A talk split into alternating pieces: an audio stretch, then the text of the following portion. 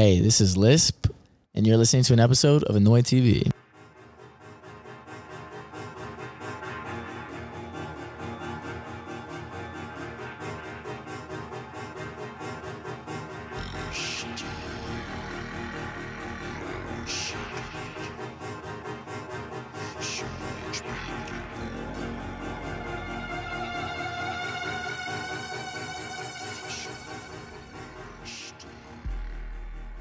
Just listening to the dark tones of the song Diamond by Lorne, one of the two songs chosen by my guest today.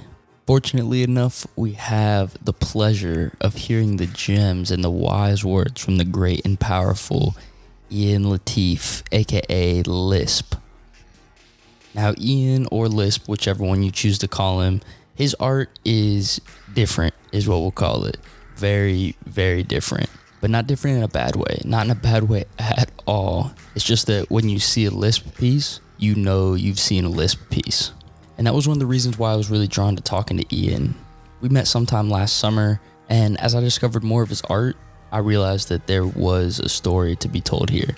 And tell his story he did. He made it really easy for me this episode because every question I asked, he would just expand and go and take it in these fun and new imaginative ways that really gave a chance for his personality and his identity to show through in the conversation.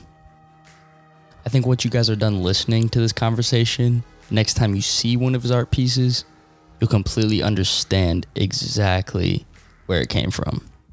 Big shout out to my boy once again. I really appreciate him for coming on. It was so much fun talking to him just because I had a great time listening and not even asking questions, just listening and hearing what he had to say. I hope you guys enjoyed this just as much as I did, and I'm done now. I'll see you on the other side.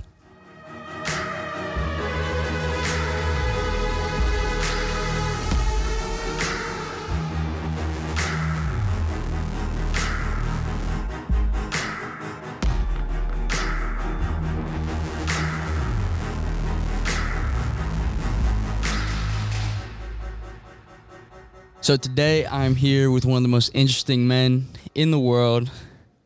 Thank you. I know some of you have definitely seen his art around. And if you haven't, you will very, very soon.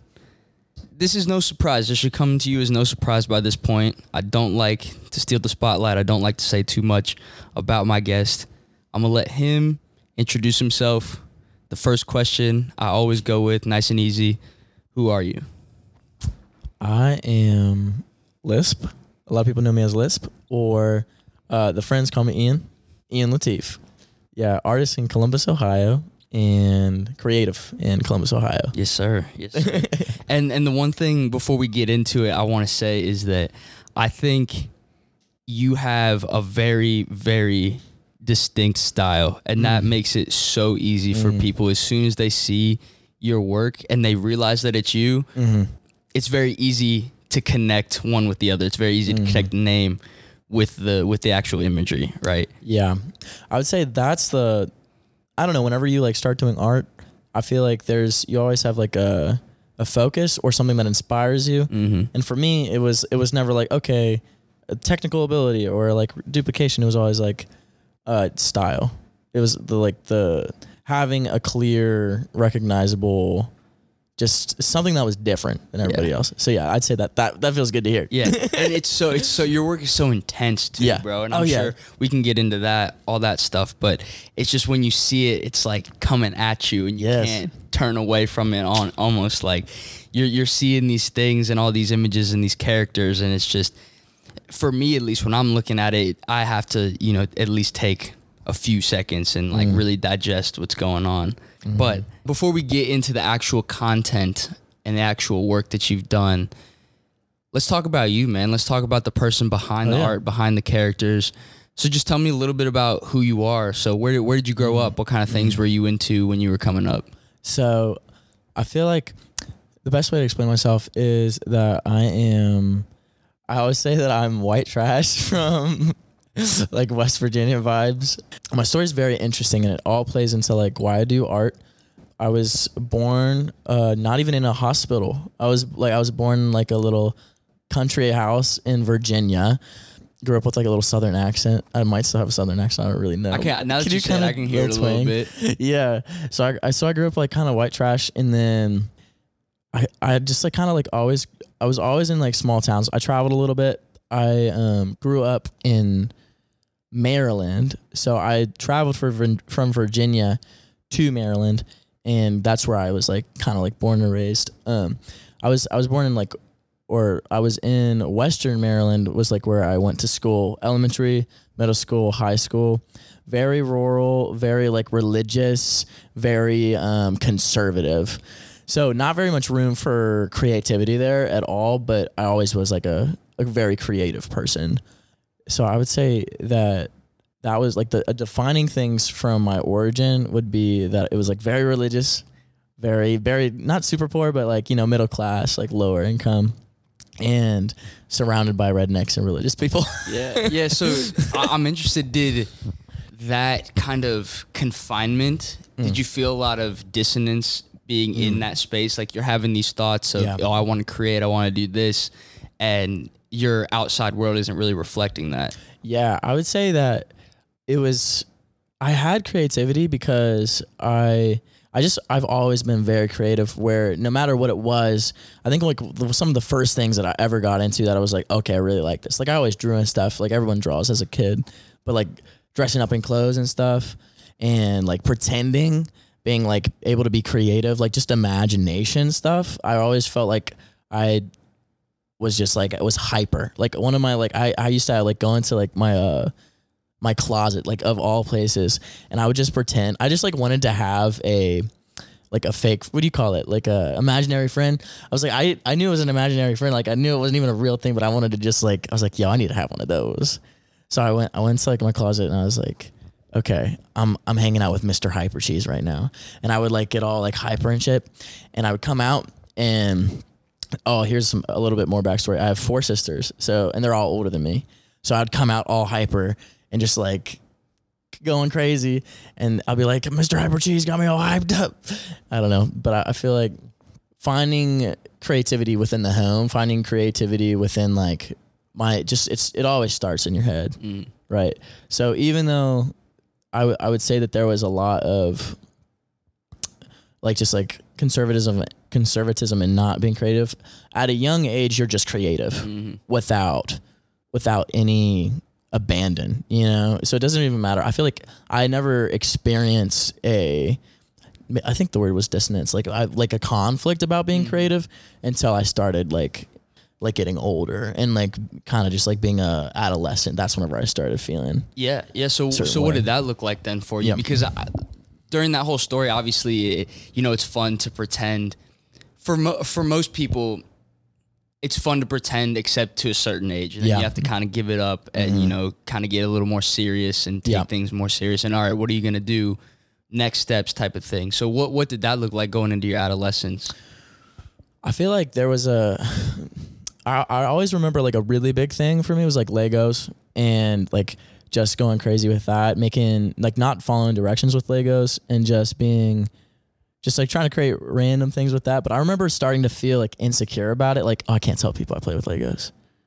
Oh, I can't people I can't tell people that I draw like scary faces. I can't I can't tell people I like want to dress up and like be weird or like act. And I think it has a lot to do with like toxic masculinity or like realizing that people are like oh, okay that's a that's a girly thing to do those kind of things. I was like okay i can't, can't do that. So like especially my area growing up it was like if you're not wearing boots and camouflage like you must be gay. Yeah, like that's the only it's either it's like redneck or gay you know what i mean? So there's like no in between. So i was like so i can't i can't be honest about Yeah. being creative.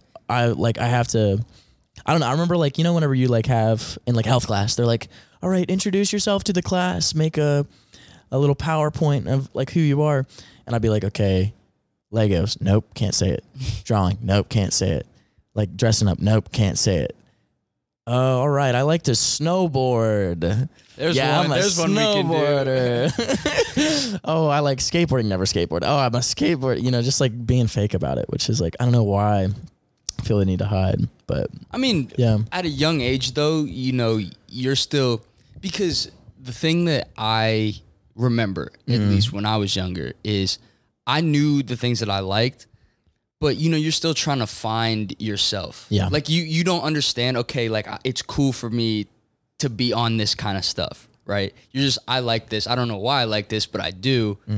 But I'm still trying to fit into this mold and like figure things out.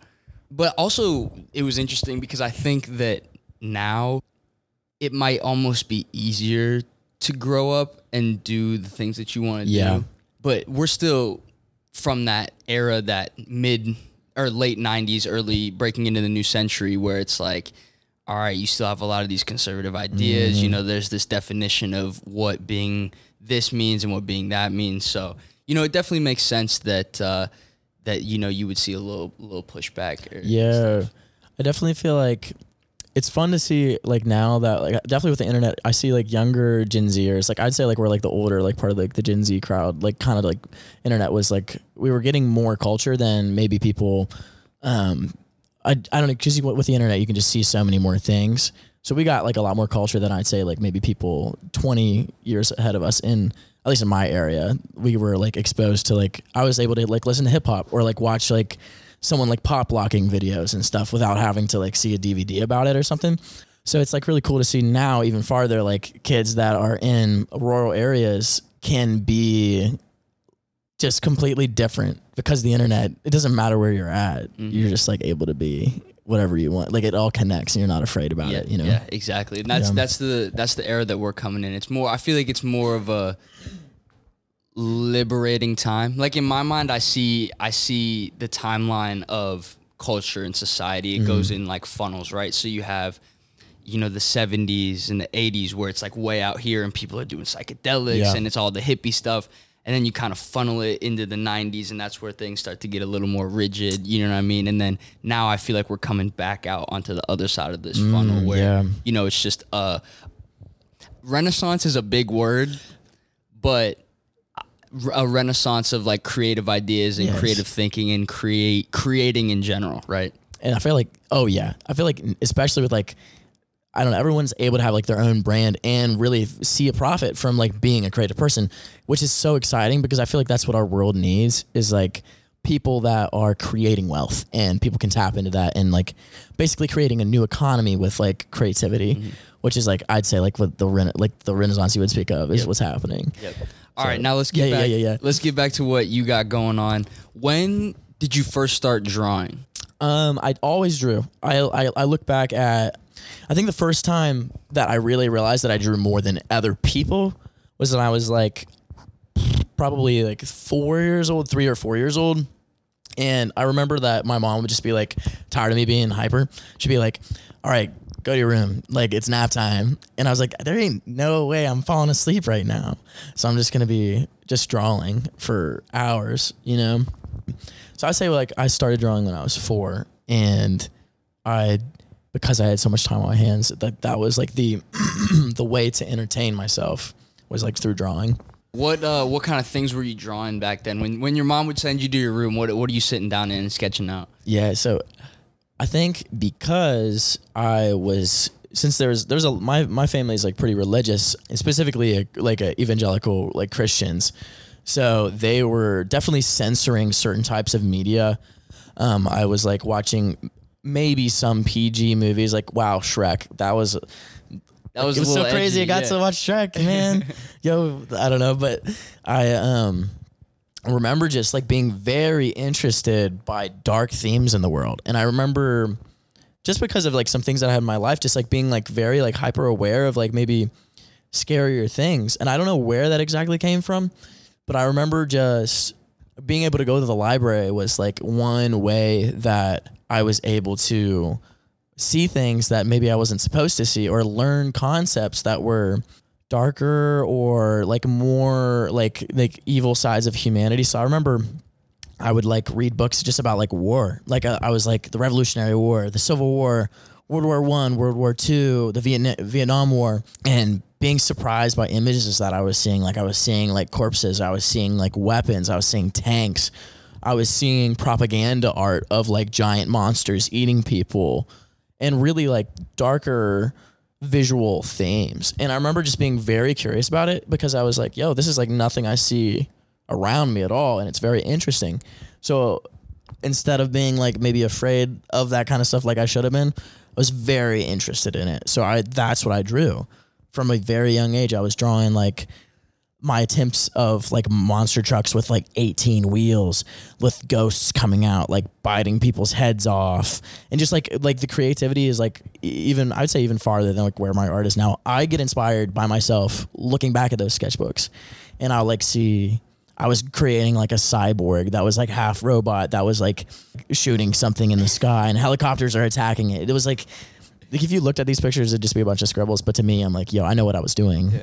And i was entertaining myself Yeah, and that that's the coolest thing to me about your art, dude. Is just that it's like so out there. Yeah. bro. it's like so out there. I'll be seeing some of these things, and it's like, you know, a caterpillar with twenty six legs, Yeah. and like a little goblin's riding it Uh, or something. And I'm like, this is so cool. Like, how does anybody think of this stuff, man? How does anybody think of this stuff? So, do you think? That we we've already established that you lived in a more conservative area. Yeah. your parents were religious. They kind of censored some stuff. Mm-hmm. Do you think that helped to foster this mindset that that you have just because it was so I don't want to say confining because Yeah. I mean your parents you know I don't know your parents I don't know exactly how you grew up or whatever but do you think that fostered like these these thoughts and this way that you think Definitely. I, I think that anytime you censor somebody and they realize that there's something, I don't know, for me, I've always felt a level of anger towards anyone that's trying to hold me back or not be honest with me about the way things are.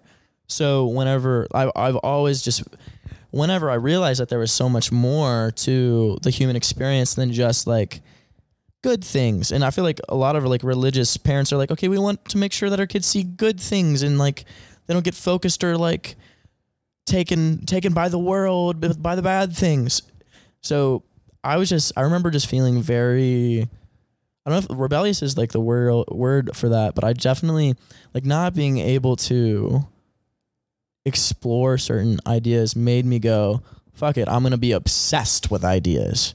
I'm gonna be obs- okay i can't draw a demon. I'm gonna only draw demons.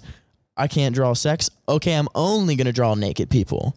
Like the idea of that i can't do something? Why like and then that's like gives energy towards like exploration it mm-hmm. definitely is part of that yeah yeah most definitely so now that we're on this topic what is the most significant memory from your childhood mm. that you think informs what you do now I would say that an experience that really cha- changed everything. This is like pretty deep. Is like my father. He actually passed away when I was twelve, at like a very young age. I'd say. So having to deal with very deep, dark emotions that were like very heavy about death allow like really just.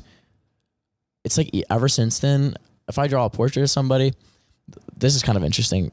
I different sidetrack story. my aunt one time I was like drawing my cousin. She goes, and and people were like, "Yo, that's really good." And then she goes, "Yeah, that's really good, but she looks dead." You know, it's like it's like for some reason like like death really impacted the way that I like drew, and it the it like it I needed to do something. So like the like or just like the things that I experienced when going through that, it like really made me I'd say like it made me like prolific and it also made me focus on like images that somehow are related to death or like you can a, a level of mortality in all of the art like the idea of that all of this is finite and it could go away makes me want to create something that's not finite that's a pretty dark way to take that question. I, I feel like a really large, um, some of the like the visuals that like a memory that would be like for good visuals is one of my cousins, Jason. Actually, this is crazy. This is actually how I remember your name really well. It's because my favorite cousin cousin's name is Jason. word shout out to jason Shout out to Jason. Jason is the coolest person, and he was like, I've always loved hip hop. I've always connected with like things that were like hip hop or just like like I always like pop locking like and dancing was a huge part of like my creative like um it was always dancing and art you know like drawing and dancing and those were like my things that I was like okay I want to get at these I want to get good at these things. Jason was uh probably like I think he's he was he was like a 90s kid, right? Like early 2000s too. He was like a teenager in the early 2000s. He was really into like cars and like motorcycles and like drifting culture. So one time we were like hanging out with my like aunt same aunt that told me that I drew dead things really scary. she uh we were all hanging out there and my mom like knew that Jason drifted and Jason was like, "Hey, like let's let's go out drifting. Like let's like let's do this thing." She stops him at the door and she goes, "Don't you take my son out drifting. You better not take him out drifting." And he goes, "Oh, absolutely not. We're just going to make a run."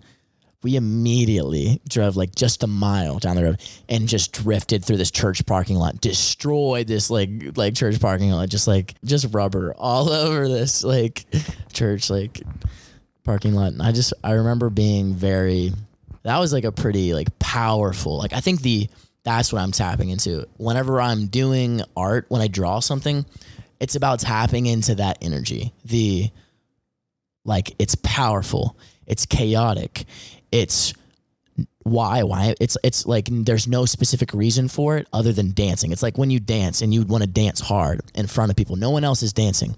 There's no reason to do it. No one else is doing it. But when you do it it's like you're creating something. It's inspiring people.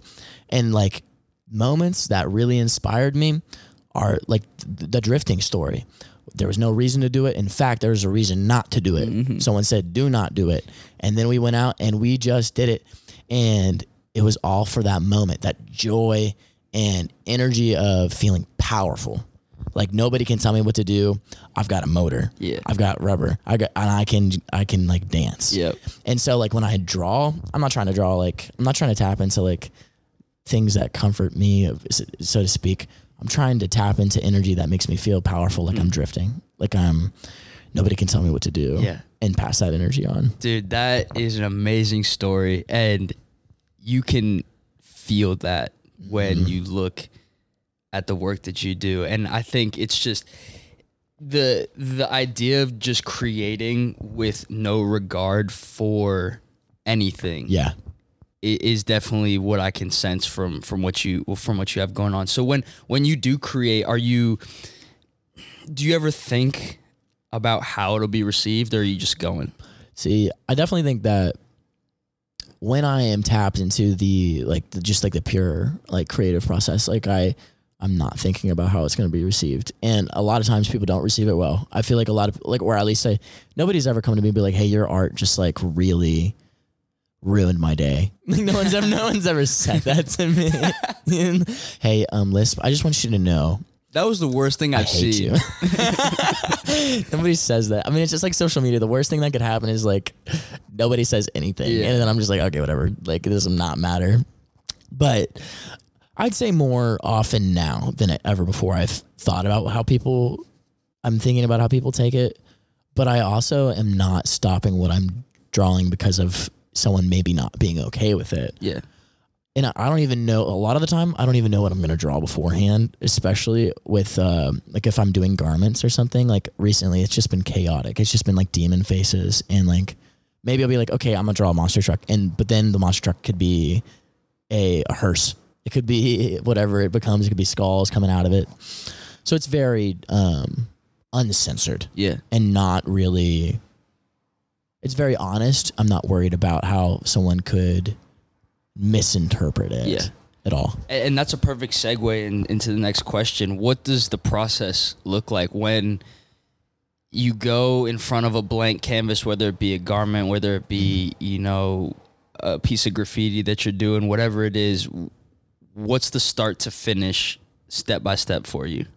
Always so sometimes it depends. There's a couple different ways. I i think sometimes it'll just be okay i got this energy and it needs to come out and it just go. It just goes. Like have medium in your hand spray paint airbrush drawing and just go. And it's just like letting that energy out and then finding a flow as it goes. And it there was no plan and it just it just happens.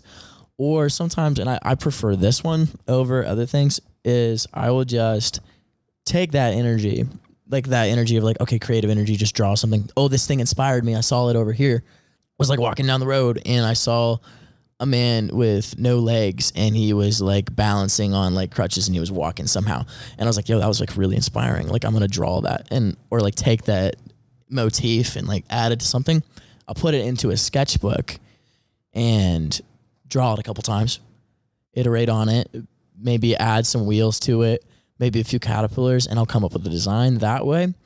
And so, so the the like kind of um, sporadic creative process is then put into a sketchbook, right? So then that's kind of like a in between safe zone. Any- Anything can happen in there, and it's like really fun. But then if I'm really trying to execute a specific piece, I'll take that. I'll look through the sketchbook and be like, what do I like? And I'll um, use pencil and I'll just like orchestrate it a little bit better. I'll actually think about the elements of design like I should, and I'll make try to make a piece that's like that I've like put a lot of time into. But I don't necessarily lo- necessarily love that process as much as I love the automatic drawing. The like when I when I'm finished with a piece, I want to look at it and be like, "Oh crap, like I drew that and he's doing that thing and it like has to do with this." It was like my subconscious was drawing and It's like a mind, like a mind barf. a mind barf. Yeah. It's like and I, I want to look at it and be ins- inspired too. That's the main goal here is I want to be entertained. I'm entertaining myself. Yeah.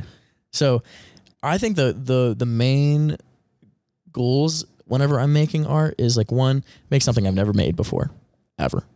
Like it can be similar to what I've done before, but make it different somehow. I want it if it looks exactly the same, I'm not going to be satisfied by it.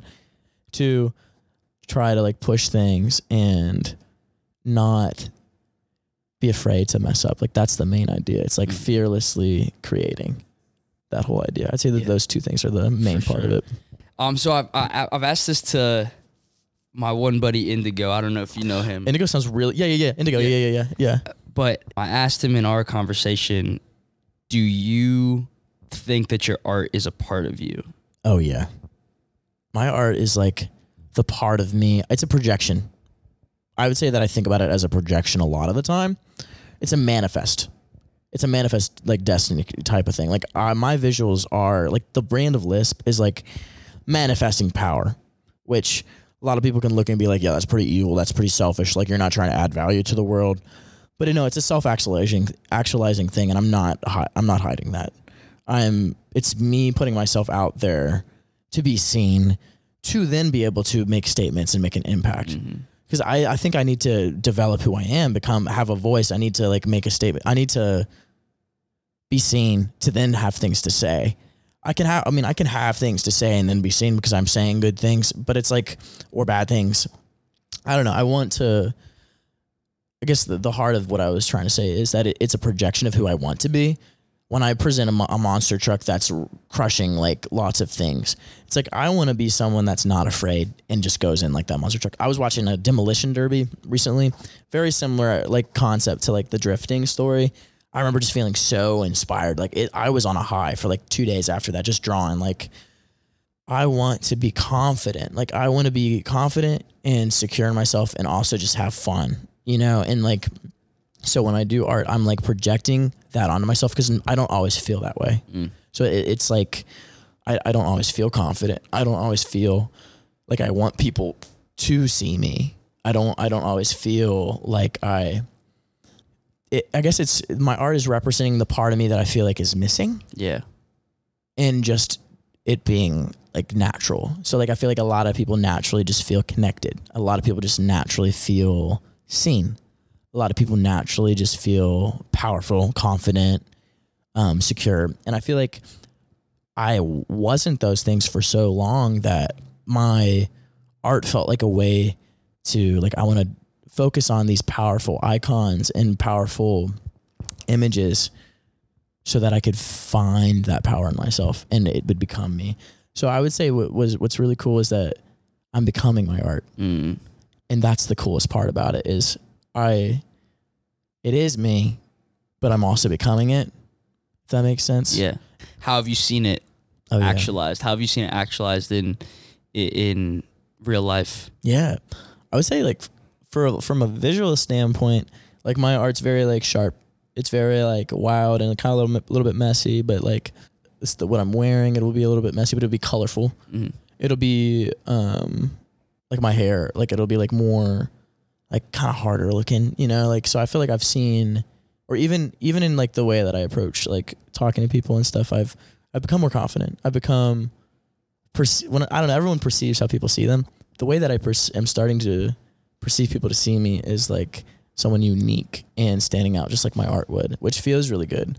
Like I always felt like it was very pretentious. I this thought, but I remember like I would go to malls and just see people wearing like okay Nike, like Nike, Nike, Adidas, Nike, like okay these wearing like jeans and like a white t-shirt, jeans with a blue t-shirt, jeans. That guy's got some like holes in his shirt. Okay, that guy's wearing like Yeezys, but all of them were wearing like no color at all. And I I was the guy wearing lime green shorts, an Airhead shirt, lime green, like a pink like weird hat. I don't know. I was just like, I was like, yo, does anybody else have color? Does anyone else have life? Which everybody else had life, and I, I could have seen people's creativity if I was really not being so focused on myself, probably. But I always just felt like I have seen myself not not be afraid to stand out Mhm. as like a weird thing. My my name's Lisp. Like I chose that because it's like lisps stand out. Mm, bar, bar. You know, bar. when you when you when you when you're like talking to somebody and they're like, "Yeah, this day is just so good." Like, I, or like, like I don't know, they say anything like lisp. Yeah. You or or it doesn't even matter. I think of Mike Tyson. That's a big inspo. Yeah, for sure. Like um, he's an example of drifting. Like Mike Tyson is drifting. Here's how here's how Mike Ty- Tyson is drifting. Let's hear it. The connection. he in here how this is how Mike Tyson is lisp too. He's powerful. He is like you do not want to be in a ring with Mike Tyson in his prime. Like you're scared. You're terrified. The man comes out to a drone note. Durr. You- It's it's scarifying. Like it is scarifying. Yes. Terrifying. no, I like that. Keep going with that. I like it. and but then you hear him talk in his interviews and he's like, I'm Mike Tyson. I'm gonna fuck you in the ass. Like you know what I mean? And you're just you're just like, whoa, whoa. Unexpected. Like what a not a paradox, what a what a contrast. Yeah. You would expect this man, I'm Mike Tyson, fear me. Like it, it's opposite. It's like and it's goofy. So I was like, I want to tap into that energy where it's powerful, goofy, scary, light, loving, terrifying. Yeah. Like all of those, like the contrasts, is contrasts. That's what I'm trying to do. You know what I mean? Mm-hmm. Sorry, I don't know. I kind of I took that question kind of far. No man, no man. This is perfect. I'm, Standing I'm out. having a great time doing this. This is this is a great conversation, bro. Good, But dude. you keep you keep bringing up sketchbooks. How many do you think you've gone through? Oh yeah. Okay. So probably probably like a good 20, probably 15, 20. I'd say that's probably a safe estimate. I also find that when I'm not being prolific in like sketchbooks, I'm not happy and I don't feel like I'm developing as an artist. Mhm. I've been doing I've been doing a lot of one-on-one pieces and I've been like drawing less in sketchbooks, but I probably I probably have like done a good solid 20 sketchbooks, I'd say. How how important are those sketchbooks to you? What purpose do they serve? So they're important to me in like documentation. I remember, I think actually like maybe the start of wanting to be an artist. I remember when I was like 16, high school age, I've always drawn art and I've always thought of myself as an artist and creative, but I remember being serious about it, being like, okay, the career path, whatever I'm going to do, it's going to be doing art, whatever that means. Like this is the choice. I'm doing this commitment. And part of that reason was because I can I can do art in some aspect till I die. I could do art the day I die as long as I can move my hands or like any type of like way that I can draw or think or say things.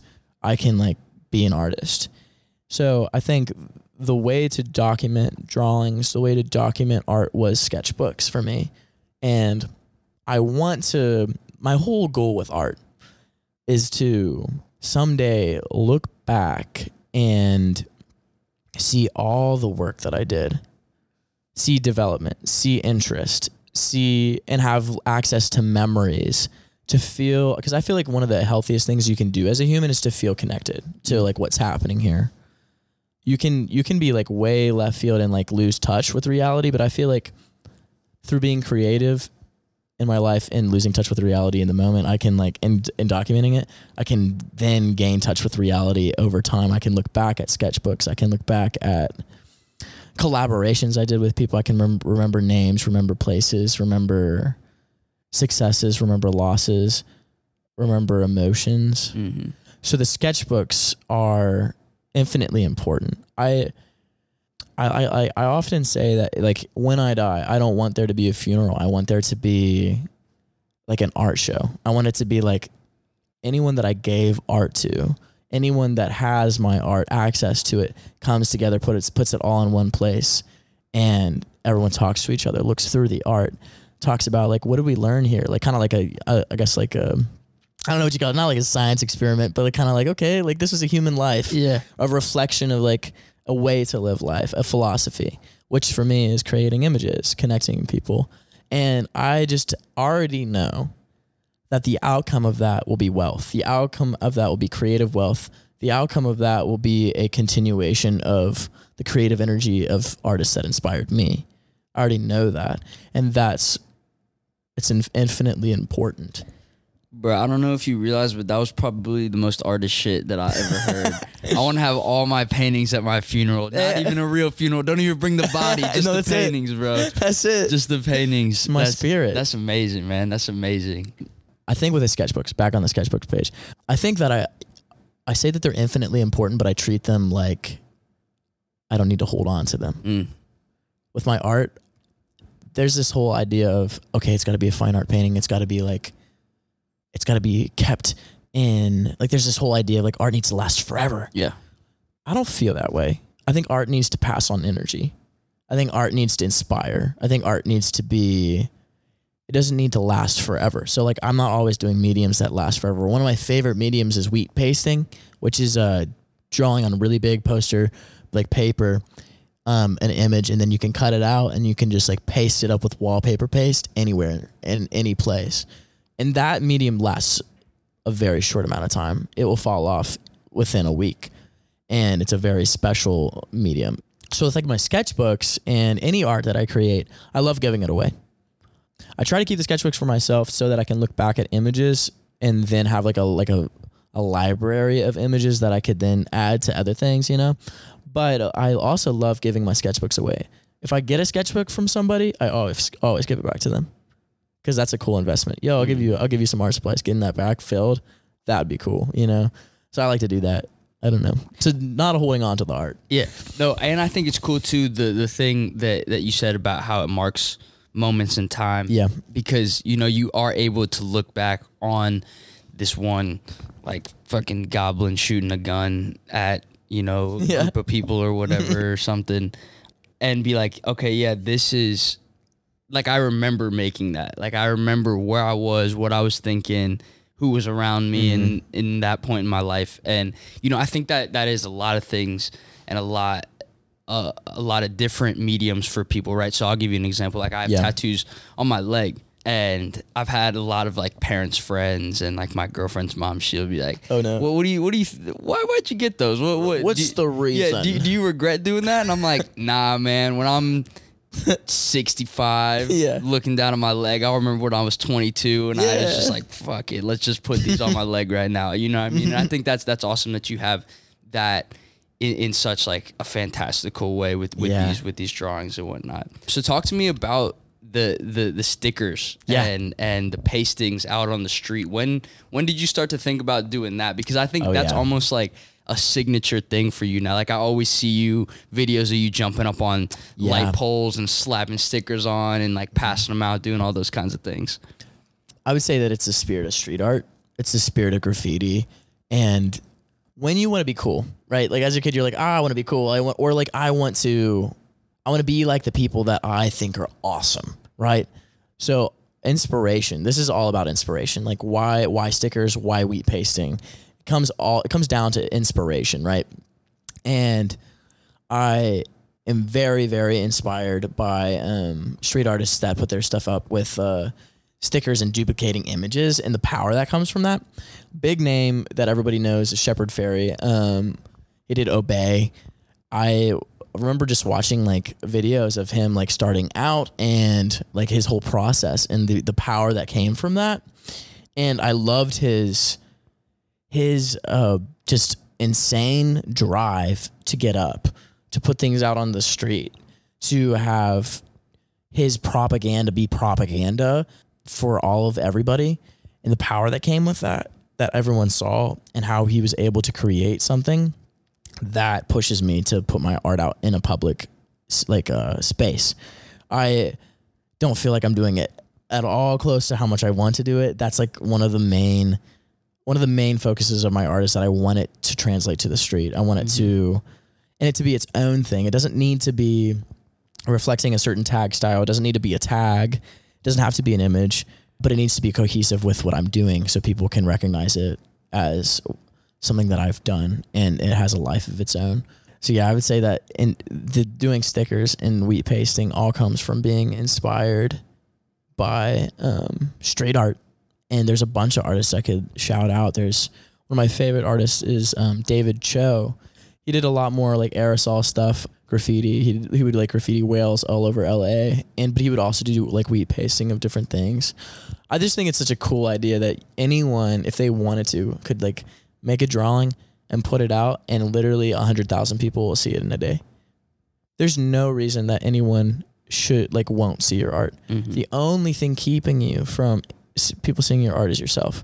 That's like that's why I do it because it's like, well, I want people to see it. Did you want your art to have a message with it? Yeah, I th- I think that the art message is, I think it's developing, Yeah. but I also think that it is a, I'm here, like uh I'm you it's can just do more this. more like putting your mark on on this space. Yes. Maybe maybe it's a mortality thing, like because I do put a lot of like demon faces out or like scary faces that could be jump scares that a lot of people I think if my art can be kind of controversial because like if I'm putting out like a, a big scary skull face out on the street, kid walks by, pees himself. That's pretty wrong. That's pretty. That's a pretty bad thing. That's probably the worst thing that could happen. I would say I'd feel really shit about that. But I also the opposite could be happen where someone who's just like living their monotonous life sees that skull face and they go, "Yo, there's a ghost. There's a fucking ghost on the walls. There's ghosts everywhere. What's what's with these ghosts and monsters in Columbus? What's someone trying to tell me? Yo, life is short. Mm. Yo, I can do what I want. I can. It's. I feel like the message of street art is always the same to me. It always feels the same. It doesn't matter what the medium is. Life is short. You have the power to do what you want. You have tools at your hand. It doesn't matter who you are to be able to spread a message. And I would say that that it's, the, the medium is the message is something that Shepard Fairey says. Mm. Just the act of putting it out using using the medium of street art is the message that you can do what you need to do. You can that you can take the risks to get rewards and be strategic about it in whatever way you want. You know? So speaking of mediums, Yep. um, you've done paintings, you've done street art, Yep. you just dropped a clothing line that we'll get into here in a little bit. What is one medium that you haven't tapped into that, Mm. that you want to maybe take a crack at? Oh, man, I'd say I would say that I really love cinema. I really love videography. I love I feel like I could make a crazy horror movie. I feel like I could be very creative enough to like I really love storytelling. I really I think that maybe like children's books actually is something I really want to do or just illustrated books that are moody in some type of way, creating stories and putting my art into stories. One of the biggest inspirations and I don't know how I missed this was children's books growing up Mhm. there was my favorite artist actually Stephen Gammell. His art, he did the scary stories that tell in the dark. Is that? Do you remember that? Yeah, I've heard that. Oh yeah, yeah. yeah. Oh Yo, my shit, god, shit, you look at that un- shit. That's that's him. It's it's a Gen Z a Gen Z are doing Stephen Gammell's art basically. Bro, you just unlocked a crazy memory in my tell head. me, tell me. Bro, bro, bro. So I remember one time I was at my friend George Wiggum's house. Shout out to name. George, George Wiggum if he ever heard, if he ever hears this. And uh, he didn't have cable at his house, so like they Okay. barely watched TV. And it was like me, him, Yeah. his little brother Calvin, and then his little brother's friend. And a tiger named Hobbs. Just kidding. What'd you say? no, no, you're kidding. and um so yeah like there there we were pretty young so like there was a certain time where we had to like go to sleep right we were probably like eight or nine and like his parents were like all right you guys gotta go to bed now right. and instead of going to sleep we just like went in their room and turned off the lights and he had this book and he like got the flashlight out and was like doing the whole thing bro and i did i did not even remember that until just now you said that that is insane that is insane i didn't mean to interrupt No, you you're good. No, you're good. I. I interrupted you. No, yeah. The the whole I think that scary imagery wasn't I wasn't allowed to see it. Horror movies wasn't allowed to watch it. Art movies wasn't allowed to see it. So like now my art is revolves around creating those images and like wanting to create stories and like take part in those things. I don't know. Anyone that's, that listens to this, look up Stephen Gammell and his art, the scary stories. That stuff is, it's profoundly technical. It's it's like it's like technical, like it's well executed, but it's also insanely creative, mm-hmm. surreal, and unique. And I I always was like, yo, where's the scary street artist? Where's the like person doing one of ones that terrify you? Where's the person creating images you don't want to see but like can't help but want to see? Yeah. And that's just so much more interesting to me. And like balancing cute themes with it too. I want to be interested in what I'm doing. So I'm going to draw things that are interesting to me. It's the it's the whole contradiction idea Yeah. coming coming back again, right? Like Mike Tyson. Yes. right? It's the big scary thing with the not so scary thing. Yeah. Right.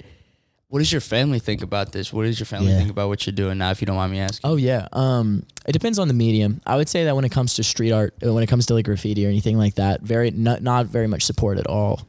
My uh, one of my family members at one point, and I, I wrote it down so that I could quote it someday in a interview. Here we are. they said to me that when I choose to do street art or graffiti, I intentionally choose to harm my family and I intentionally choose to harm the community as a whole. And you heard it first from from them. it's not true. I just disagree with that so Yeah, no, so much. I agree. Yo, but everyone has their opinion, and no people want they like to project their their their feelings on you, and they want to see you be what they think is the best version of you. You know, and that, not everyone has the same goals that you have. Um, when it comes to like scary, um, like images and stuff, there there's nobody I would say in my family that just goes, yo, like, yo, tap into that demonic, scary shit. Just go, you need to go harder. Yo, demons you're, cutting people's you're not heads deep off. man. You're not You're not enough. going crazy enough. No, there's there hasn't been anyone that's been like highly encouraging that, but there has there there has been people that be like, yo, that's pretty that's pretty cool. Like I like that. And then but then there's also I think I think most of the time it's like it's not my taste is what I get. Yeah, yeah. That's like the backhanded support, but I mean Yeah. support nonetheless. they're not saying don't do it, yeah. but they're saying I just you know draw something like draw a portrait of me instead or something. I don't know. Yeah. Do you think do you think you could if you wanted to? Oh yeah.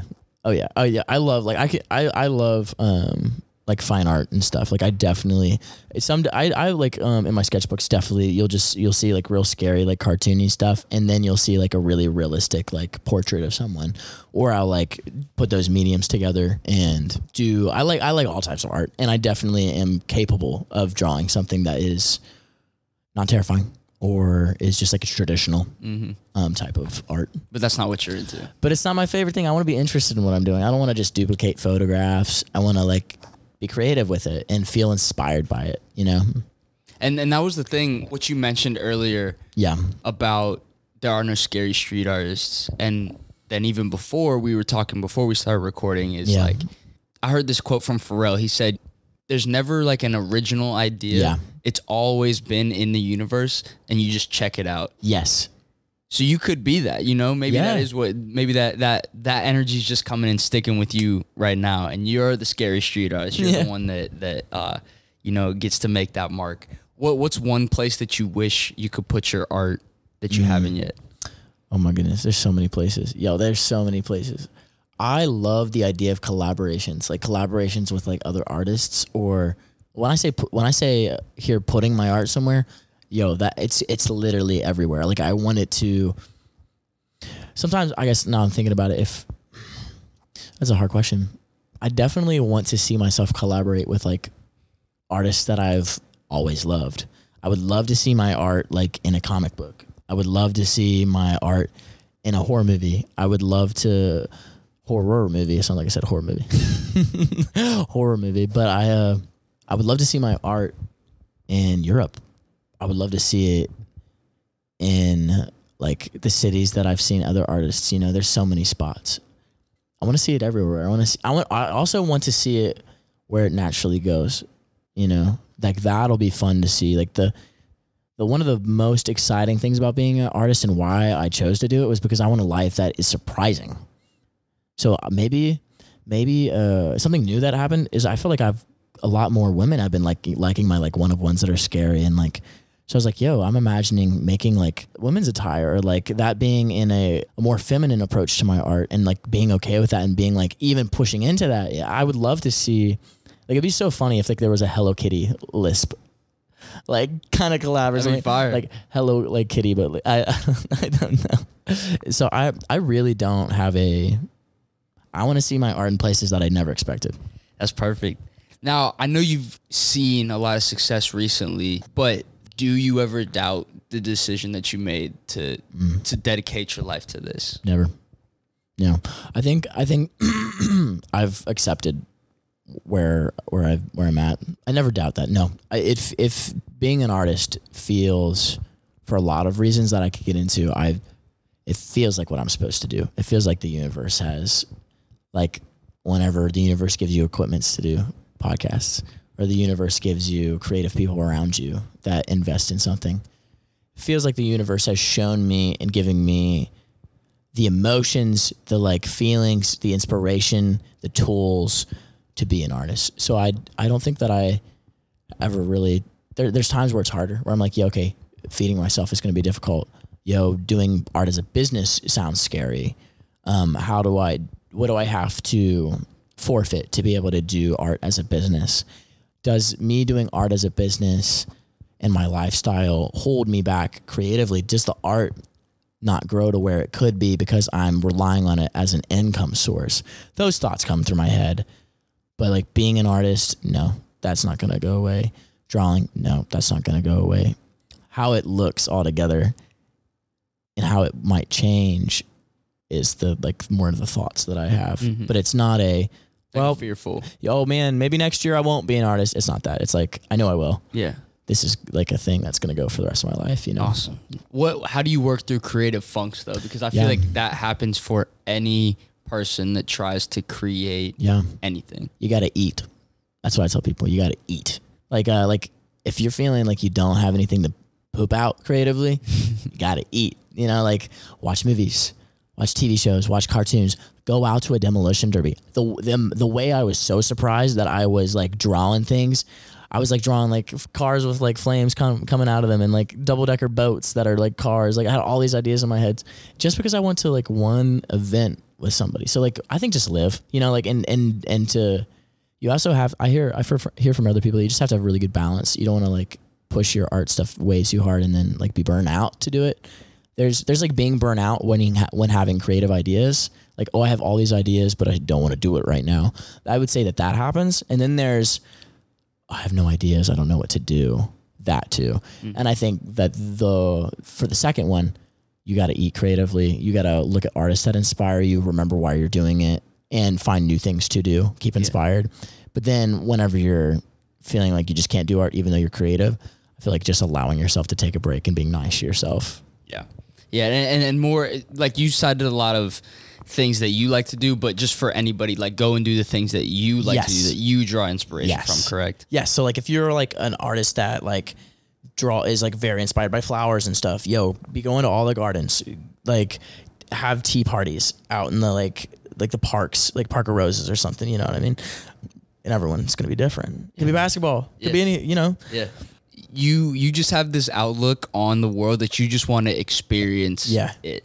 Yeah. You know, you just want to experience it. And, and and it may be from that younger age where you weren't able to experience it to the fullest, right? But you you just want to go and like feel this. All right, I'm going to go to this demolition derby and feel what it's like when the fucking fire comes out of the jumbotron or whatever. Yo, you shit, know? that truck flipped over three times. Yeah. Like, what? People don't have to do that. Why do people do that? You ever think about that? Shit, they- they're putting their life at risk and they're hurting other people just for the joy and amusement of it all. Yeah. That's the that's the shit I want to be a part Yeah, of. I don't know why. Yeah, man. All right, now let's get into the business aspect Okay, of yeah. it. You just had your first signature clothing drop, Yes, I did. Yes, I did. How you feeling about all that? Very good. I I I have a I have a lot to a lot of people to shout out for that for real. I a lot of people in the community like shouted out like uh, or have supported me in wanting me to do that. A lot of people over the last year year and a half were like, when am when am I gonna see a custom like like I want a custom hoodie. Oh, I want like a I want to see you like making garments and stuff. Like when can I get a Lisp piece Lisp Lisp piece and so I have a lot. I have a lot of people to like shout out and thank for that. But that drop went really it went it went a lot better than I thought it would and I I also had a feeling it would do really well but I'm feeling really good about it I'm feeling really excited I'm feeling ready to make more pieces I'd say that the the first um collection that I created was very just automatic and I was exploring with different I like ways to use an airbrush. If for anyone that doesn't know I was I make um I don't sew garments I don't create garments I'm not a fashion designer. Like I'm creating an aesthetic and putting my art on clothes as a medium, you know, and using because I love street art, using streetwear and street fashion as a as a, an extension of street art. It's a the people themselves are wearing the street art, and that's even cooler, I'd mm. say, because it moves and people can talk about it, and people can represent Lisp. They can be Lisp. They can be the powerful creative that I'm trying to create. Anyone can put on a Lisp bag mask and feel like a superhero. And you know what I mean? Some things that I'd never expected from that drop were just the way that people it. Like the I did a photo shoot with um, St. Clair Studios and Brandon Outlaw on Instagram. Shout out them, awesome guys. Really got behind me on this one. Really supported me, and every all the models that were there and put on bag masks, which is a very humble thing to do if you're modeling for someone to then cover your face up what are you getting out of that other than supporting someone and that was really cool to see people be down for that excited about that tap into the creative energy i really wanted to curate and allow other people to feel like they could just they could they could see the energy of like we're powerful like like lisp people i don't know in a lisp gang and then being like yo we could like be walking out of cars and like everyone was like really like feeling that that energy that i feel when i create art and it was like really cool to see and I'm I think the most exciting thing about the garments in this like collection that I created is when I'm going to see people wear them. Mm. And I don't even know yet the amount of reward that'll come from this investment. I I guess when it comes down to business, like that side of things with money, of course I'm worried about money, you know. Like I always like was I was like, okay, will this be profitable? How do I make pricing? And I have a lot to thank to uh, Creamy Studios. I've been working with them this last year from like uh, probably like January to the present, we've been. If for anyone that doesn't know, Creamy Studios, they uh, do one of one uh, upcycling, and they just put their art on their clothes, and they also do other types of mediums. But they really showed me the ropes when it came to like creating garments and and creating hype for your um for your drop, and really like showing your art to people. They've they're one of the first artist um, groups that I that ever invested me in a way that I was able to really believe that being a full time artist is possible. I knew it was possible. I knew I was gonna. I knew I was gonna make it happen. I just didn't know how. Yeah. And so for the first time, from this drop, from like commissions that have come after the drop before this, I've really been able to invest in it in like a full uh, like a full time gig, and it's been really it's been a really huge blessing, and I'm excited to. I know there's going to be times where it's like not as easy or there's not as much hype because it's not my first drop or whatever. That's a fear that I have, but I know that I have creative ideas and I know that I'm ideas that people have never seen before. Mm. So I know that there's going to be a lot of success when it comes to this, um, like future collections. What What was the hardest part about putting this one together? I'd say the hardest part about this was it's time management. Always like making sure, like wanting to wanting to be faster than I need to be. When it like okay, I finished pieces. I've made ten pieces. I need to I want to post them right now. Oh, drop it right now. But there's when it comes to marketing and Uh, wanting people to desire items, you have to be patient. You have to tease it. You have to you have to do strategic marketing, and that is something that's very difficult for me because I'm very much like, okay, did something, post it. I think that comes from being an Instagram artist, like or like always posting my art on social media. I think you're just like, oh, did it? Okay, post it. Not really being strategic about how people like think about it or how people might want it, what people would want to see, like why people would want to buy it, those subjects. So I think the hardest thing was never doing it before and kind of trying to have good time management, getting things done, and also corresponding with other people to create a photo shoot and wanting to be professional throughout all that. And I don't know. I definitely, I think that it definitely takes a, a level of like being humble, like realizing you're going to make mistakes and like wabi sabi, like getting through it and, and just like, if you make a mistake, riffing off of that and it becomes something beautiful still, you know? Yeah. Now you mentioned the bag masks. Yes. I thought that that was probably one of the coolest parts of the whole drop. Yeah. But I saw that there was a little bit of controversy Oh, yeah. maybe going for it. So for those that don't know, it, it kind of resembled a little bit of ass pizza. Yes, it did. Yes, it did. And Uh, yeah, go ahead. Yeah, I, I was just curious about when the whole blowback started. Yeah. You know how you kind of took it initially, and you know Yeah. what you're kind of doing from from here. Yeah. Um. So I think it was a very small amount of blowback, and I think it was totally like it was like a righteous blowback where like someone like noticed that the so the bag the bag mask it was about the bag mask design. I um wanted to create. I remember just like eating out and having this bag and being like, "Yo." This reminds me of the um, "I'm not famous." What's his name? Shia Shia, LaBeouf. Shia LaBeouf. Shia LaBeouf is like, "I'm not famous anymore." Bag mask, and that moment just being really iconic. And I was like, "Yo, I can make a bag mask out of this." Because I love masks. I've always loved masks, and like I, anyone that's been in my room or been in like my house, they've they just you'll see like lots of different masks from different cultures and stuff because it's it's just very interesting to me how scary faces in a mask format can like give people a sense of it makes you feel powerful when you wear that because you become something other than you are. So the bag mask was my I was combining upcycling, recycling, that whole culture with the streetwear movement and one of ones. So Ass Pizza was part of that. Like he he does a uh, jack o' lantern um, logo where it's a very sharp jack o' lantern teeth, a circle nose, or excuse me, circle eyes and a triangle nose nose.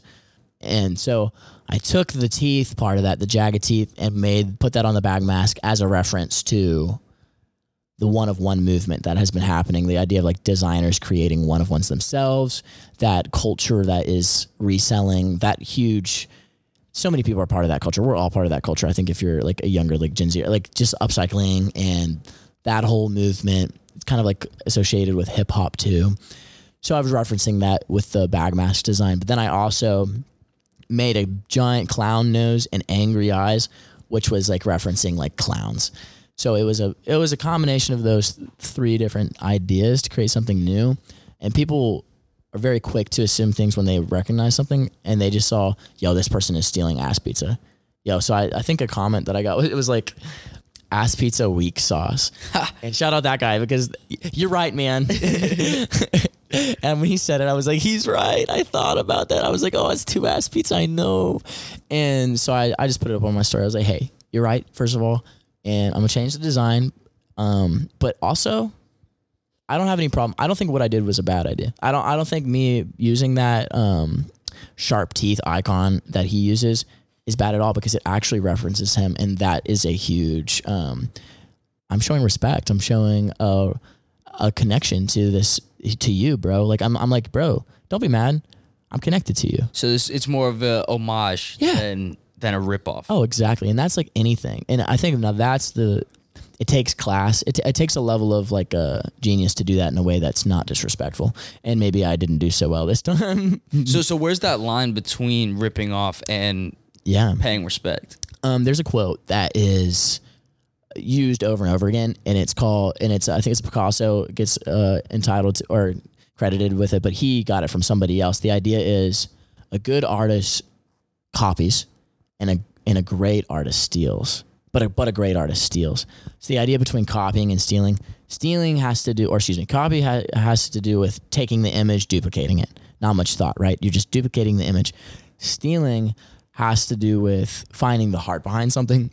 What's the message? What's the point of this? Like, why did someone, like, why did the movie Jaws, like, why, which I haven't even seen, so maybe not a good metaphor.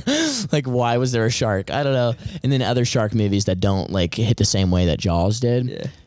or like um there's other movies that are not don't have sharks in it but they still use that same like Idea. monster Mhm. like is finding trying like following you Mm-hmm. so it's like copying like i copied i didn't completely copy but i riffed off of i stole his idea with the like sharp teeth like the idea of creating an image and ripping off presenting up a, a feeling of power. I think that ass pizza does that in his work.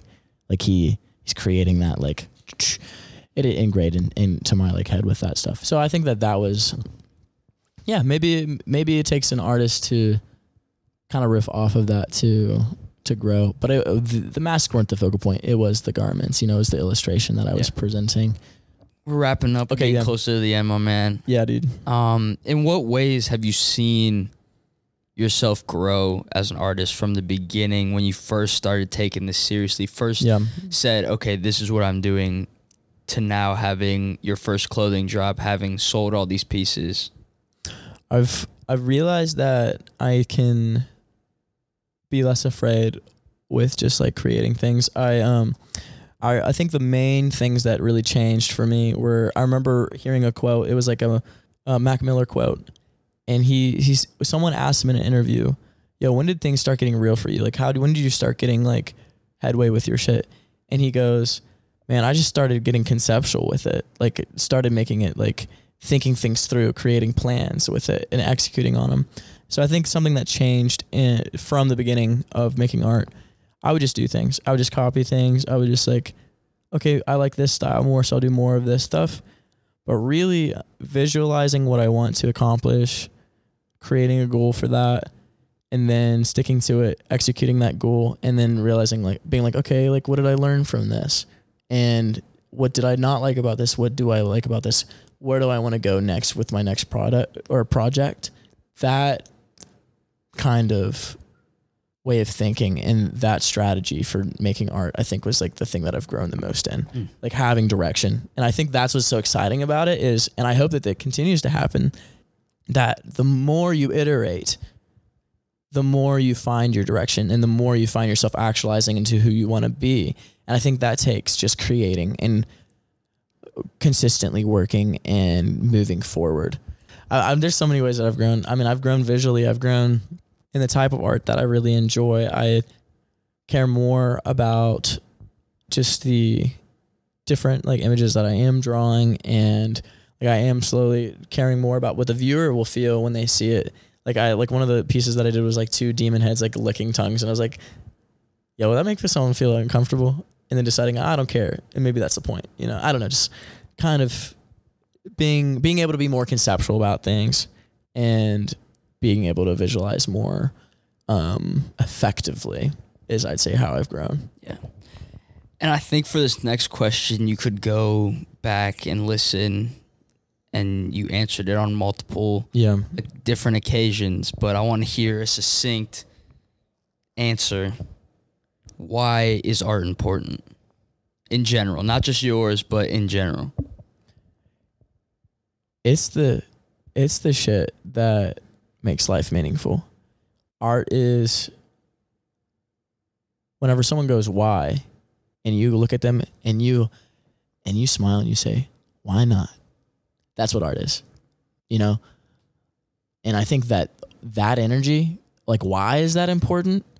It's because that is positivity. That is positive faith. That is moving forward without reason.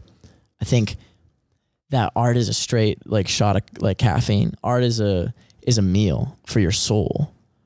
It, art is the medicine that heals the wound of like capitalism, like of like working every day for no like for money, like monotony, monotony, just doing da da da da, doing this, doing that, doing that. Art is the answer to that. The like, yo, it's inspiration. So it's like, why does art matter? Why does inspiration matter? Why does art matter? Why does purpose matter?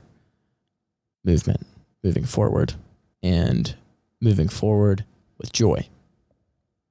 You know? I hear you, bro. Yeah. I hear you, man.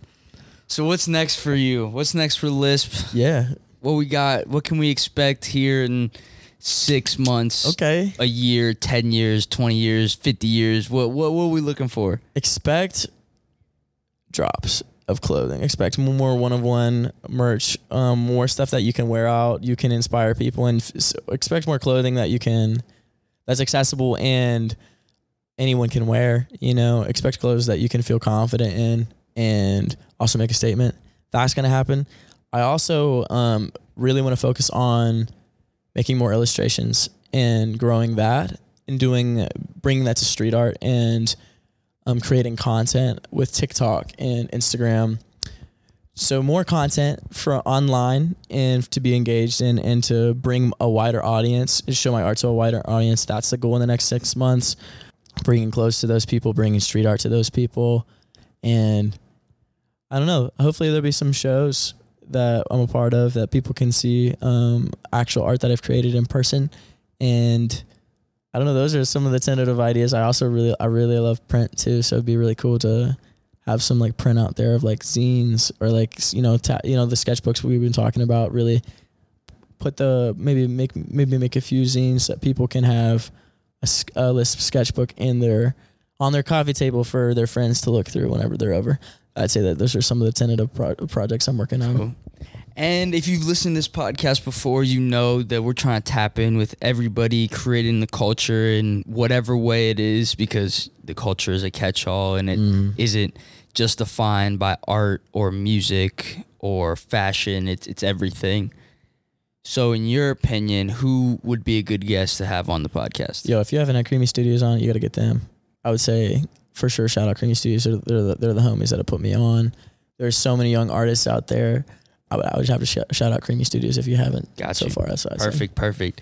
Um, and now before we get into these last two, man, I just want to take a moment and say thank you Absolutely. for coming on here and talking and telling your story and being so vulnerable and spitting your mind out on to to to this episode because you know I've really enjoyed this and you know we we've known each other for for about a year now but Good this is the first time that we actually sat down and had a conversation so I'm very grateful for um this connection that we've made and and I'm excited to see where it goes Dude, hell yeah. It's been my pleasure. yes sir yes sir I love All you, right. man. I love you, man. all right, now we got the shout out section. This is your open mic Oh, time. yeah, Go okay. ahead. This list can be as short or as Oh, long as you'd like it to be.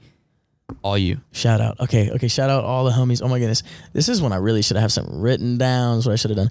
Yo, I gotta go. I gotta go in for. um Oh man, there's so many people. Yeah, I got. I got. I got to shout out um Creamy Studios again. I got a I got a shout out um the photographers that have really been um helping me out. I got a So like St. Clair, um Kai, um Brandon Allo, um on Instagram, Brandon. Those those guys are always there all the models. I got to shout out Ellie. Um, I'm trying to remember Ellie's um, uh, Ying Ellie. She uh is um, Ellie is cozy on Instagram. She's a homie. She's always supporting. I gotta shout out um Rebecca. She uh is the lady. She is the partner. She um is very supportive. She does makeup in Columbus. She is killer. She's coming up here doing her art thing. Very inspiring. Yeah, there's too many people. Yeah, I gotta shout you out, man. Put me on the spot. There's all, everybody that's a part of the scene, man. There is. I gotta shout out Davi, honestly, for connecting lots of people in the scene. I would say truly Davi. I, I feel like that's how that's one of the ways we met. There's a lot of like photographers um, in Vanity. Big shout out because I would say that like um, like James and Lula really put like some of the first events that I was a part of and like connected people um, and like photographers, models all together and allowed us to really network. Um, that was like really big for me to be able to meet people.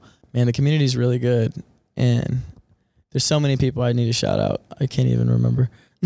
Shout out to everybody in the scene, man. Yo, everybody, I love y'all. Y'all are awesome, and I literally would not be here without the encouragement and people being inspired by me and me being inspired by y'all. And y'all know I love you for real. One more question. We got. I always like to go out with one of these. Don't think on it too hard. Just give me the answer that comes Yes, in your head. All right. yes. So, if you could teleport anywhere Oh, yeah. in the world, but once you teleported there, you couldn't leave that space Like ever. ever. You have to stay there. Where are you going? Oh my god. Oh my god. Oh my god. Oh my god. Oh my god. Okay. Uh, yo, Columbus, Ohio. Hey, It's gotta be. It's gotta be out where I'm at right now. on God, Yeah, because I, I just I truly believe that I'm exactly where I'm supposed to be. my man, Period. my man. This is an artist. If I ever have heard one, go check out his stuff. And I'll, I'll give you all the info in the intro and the outro. But it's been love a it. pleasure, my boy. Yo, Thank I you got, so much. I gotta shout out some more people. I gotta record that sometime. I don't even know. There's so many people. I love it. I love y'all so much. For real. Take off the foo-foo. Take off the cloud chase. Take off the Wi-Fi. Take off the money phone. Take off the car loan. Take off the flex and the white loss. Take off the weird ass jewelry. I'ma take 10 steps, then I'm taking off top off. Take off the fabricate streams and the microwave memes. It's a real world outside. Take off your idols. Take off the runway. Take off the Cairo. Take off the Sandro Pay. Five days stay. Take a quarter meal. And there you have it. One whole hour of conversation, of wisdom from the almighty Ian Latif, aka Lisp.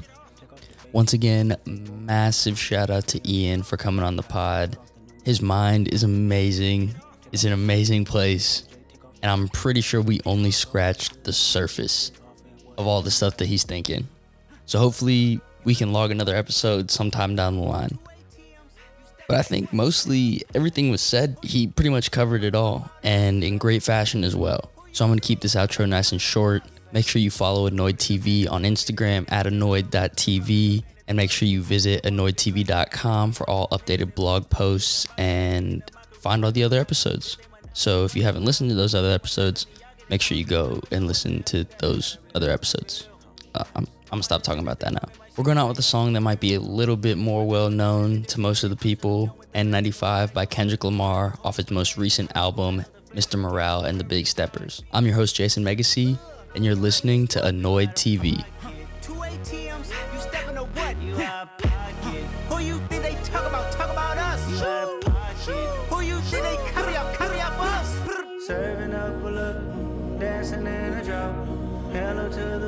Step, but never lose count. Venting in the safe house, venting in the safe. Can I vent out my truth? I got nothing to lose. I got problems and pools. I can swim with my fate. Cameras moving whenever I'm moving. The family suing whatever I make. Murder is stacking. The president acting. The government taxing my funds in the bank. Homies ejecting the fence when I'm breaking. Look at my reaction. My pupils on skates.